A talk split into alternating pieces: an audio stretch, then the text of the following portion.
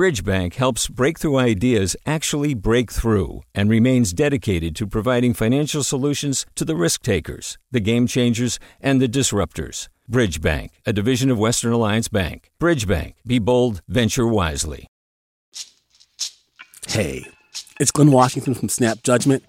And if you love what you're hearing, and I know you love what you're hearing, please consider becoming a KQED member. Special access to cool events, behind the scenes footage, and so much more. Plus, you'll sleep better at night knowing you did your part for the community you depend upon. It's in you. Please be in it. Visit donate.kqed.org slash podcasts to sign up now. That's podcast with an S. Thanks. From KQED. When I first heard about the COVID vaccine, I felt this sigh of relief. But the rollout of that vaccine has been messy. Over the past few weeks, many healthcare workers who thought that they were going to get it quickly were actually waiting for a long time. It's just a race against time, against this disease, against preventing deaths that might not have to happen. The vaccine is here, but the pandemic has gotten a lot worse in California. Today, why it's taking so long to distribute the vaccine and how the state plans to get it into the arms of as many Californians as quickly as possible. I'm Devin Katayama. Welcome to the Bay.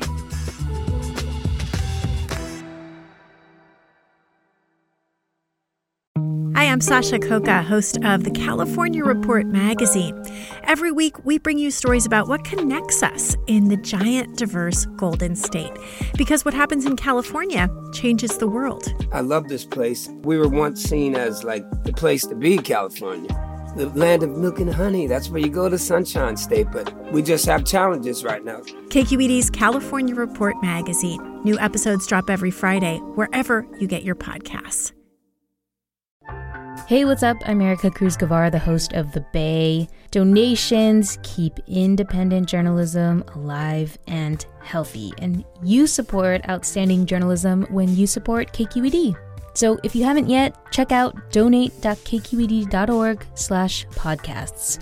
That's donate.kqed.org slash podcasts with an S.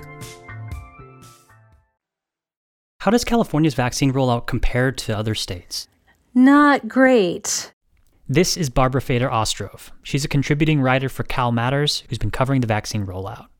We're still in the first phase of the vaccination uh, group that we started with, which is healthcare workers and people in nursing homes. We are starting to get to the end of the hospital workers and now reaching other healthcare workers like doctors in private practice and home healthcare aides and certain first responders who give medical care like paramedics. California was ranked towards the bottom. I think the last, you know, stacking I looked at it had it like 42nd. That's not good. No, it's not good. But you have to remember California is a really big state with mm. a lot of diversity in its people and its terrain. And this is a vaccine that requires very careful storage, um, one of them requiring ultra cold storage, and hospitals mm-hmm. had to buy freezers. So you may have a rural hospital that doesn't have access to that freezer, and they've got to drive everybody to another hospital 20 miles away where they can get the vaccine. You know, this stuff takes time. So uh, it isn't surprising to me, but there's a definite recognition and consensus that California needs to move a lot faster. How many people have actually been vaccinated versus how many vaccinations we have? So, as of January 10th, we are looking at 2.9 million vaccine doses that have been shipped to local health departments and healthcare systems. We've had about 783,000 doses that have been given. Now we're going to start seeing the opening of these mass vaccination sites, and things should move faster. But again, there's still a lot of logistical hurdles to overcome. So last Wednesday, state health officials laid out more plans for distributing the vaccine. But there are also a lot of concerns about how the rollout is currently going. So can you talk about some of those issues that people brought up? So on Wednesday, the Community Vaccine Advisory Committee met online. Bobby, do you mind just um, pulling down the uh, the slide so we can see everyone? There was a lot of public comment, people from all walks of life writing in. Um, I will do a quick summary uh, for those of you that haven't had a chance to read all 387 pages of public comment, comments from 1,034 individuals and organizations. Advocates for different types of doctors saying, yeah, when is it our turn if we're not uh, tied to a healthcare system or a hospital? We had 88 questions from healthcare workers who can't figure out how to get vaccines for themselves or their staffs and which part of phase 1A they belong in. One doctor uh, who works for the Solano County Jail wrote in that he was really surprised to find that he was not included in the first priority group. He is treating COVID patients in the jail. And because he didn't work for a hospital, he was not eligible for the first wave of vaccinations. So I, I, would really urge everyone to read the public comment. The letters and comments are very passionate and heartfelt and serious. Uh, and there are still many, many questions amongst the public about how the process is going to unfold. I feel like California, like every state really, knew that the vaccination was coming, came up with a plan, had an idea about who was going to be vaccinated first, Yet we're still seeing a really low number of people vaccinated at a point when we would expect a lot more people to be vaccinated. So, why has it taken so long for this vaccination rollout to happen? There were a lot of issues with the rollout. Part of it was that there was no national plan for rolling out the vaccine. Then we saw problems with California's vaccine distribution computer software, uh, which they're fixing. It was glitchy, uh, so people couldn't get the doses they needed. There have been some health workers who have refused the vaccine. It's not an enormous number, but it's been concerning to public health experts. You have the fact that until recently, only hospital and healthcare systems have been allowed to give it out. You have to make people wait in a way that you don't with the regular flu shot, you know, where you can get people in and out really quickly because this is a completely new vaccine and you have to monitor people for reactions. Mm. And then, you know, we're still kind of developing systems for how to notify people when it's their turn. Now, I recall when everybody was trying to figure out, well, how are you going to do this? And we were all asking, you know, every state public health official we could find, how's this going to work? And they would say, we don't know yet the public health establishment just didn't know what the the parameters were going to be until really late in the game. I think what people have been concerned about and what we've learned from the first phase is that it may have been overly restrictive, that there were only certain hospitals and healthcare systems that could receive the vaccine because they had the infrastructure and the cold freezers to store it.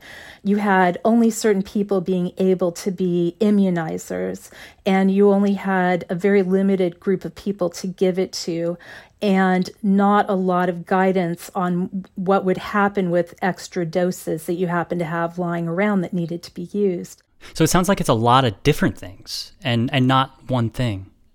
Yeah, it's a whole bunch of issues that have all worked together. Plus, we are in the middle of a pandemic. People don't want to leave, you know, we're not supposed to be leaving our houses. So let's talk about how the state has adjusted to the vaccine rollout um, problems that it's been having. How has the state responded?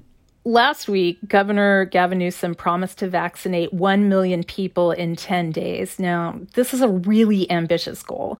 It's gone too slowly, I know, for many of us, all of us, I think. We want to see 100% of what's received immediately administered in people's arms. And so that's a challenge, a challenge across this country. It's a challenge, for that matter, around the rest of the world. But that's not an excuse. So we're already working this last number of days to increase the number of distribution sites and, more importantly, to accelerate the efforts. The state has now kind of allowed 100,000 new health professionals to be vaccinators, including dentists and pharmacy technicians. And then finally, we're looking at a number of mass vaccination sites that will be opening up, uh, starting with Disneyland and uh, Levi Stadium uh, in Santa Clara has also been proposed as a mass vaccination site. The uh, state has now given permission to counties to say, we're not going to hold you back if you haven't vaccinated every last healthcare worker.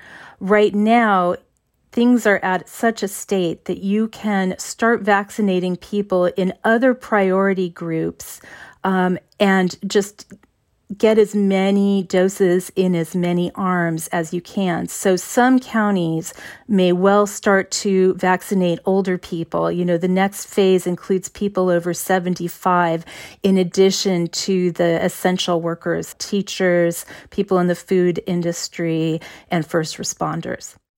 What's something that you think needs to happen in order to meet this goal of 1 million shots in 10 days? I think you'd have to open a mass vaccination site and staff it well enough that you could really do kind of a fast throughput, as they say, you know, get a lot of people in line, get a lot of immunizers and people to do all the record keeping. There's a lot of record keeping involved all of the people's information, their, you know, kind of medical status. Do they have chronic conditions? People have to be screened before they can get the vaccine to make sure that it's safe. And they're also kind of doing things roughly in the right priority. There has tended to be a nine to five schedule for vaccinations. They're not always going on at scale during the weekends or at night.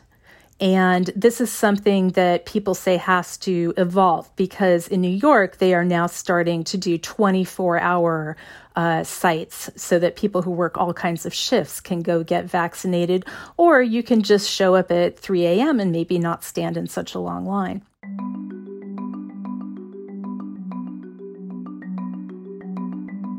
State leaders have been saying for weeks that healthcare workers would get priority.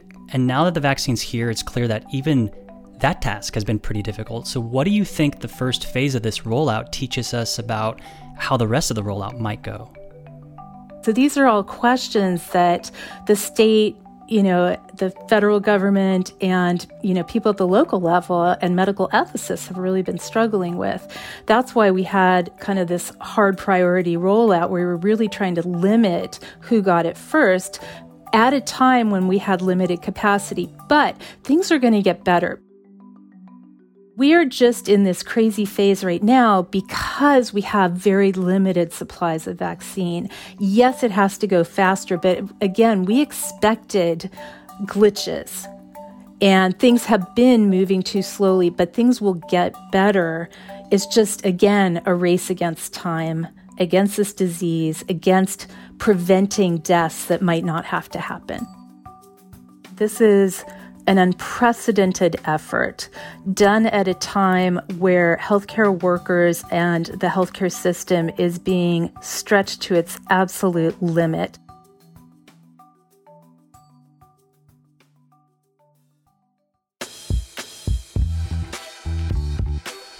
Barbara says there are still other big questions as the vaccine rolls out to more people, like whether California will meet its promise to vaccinate in an equitable way. And of course, there's the challenge of convincing people through public campaigns that the vaccine is safe and effective. I think that there's going to be a big challenge combating misinformation online and the kind of anti vaccine forces uh, that are mobilizing right now. Barbara Feder Ostrov is a contributing writer for CalMatters. This episode was produced by Erica Cruz Guevara, Kiana Mogadam, Shaylin Martos, myself, and our editor, Alan Montecillo. The Bay is made by your local public media station, KQED. I'm Devin Katayama. Talk to you next time.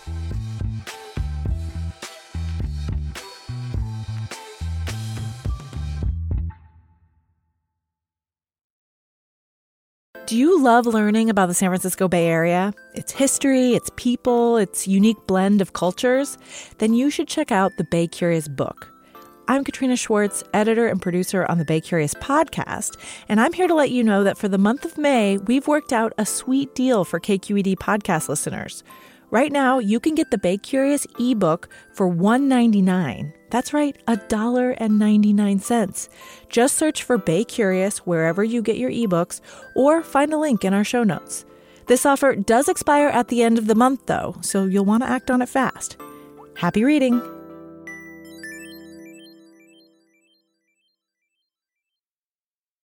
Hey, it's Avery Trufelman, host of Articles of Interest. And I've got to say, I've been a fan of KQED ever since I was a little kid and I would come out to San Francisco to visit my grandma. It was just what we'd always turn on every time we got in the car, every time we were making dinner and turning on the radio. It was always KQED.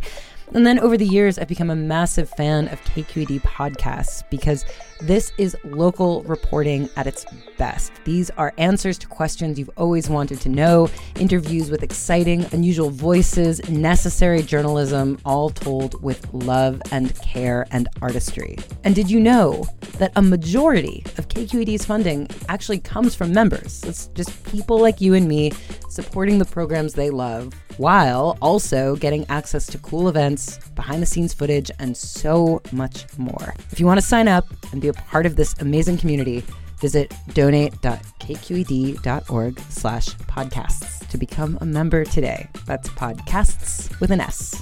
Thank you for listening and thank you for your support.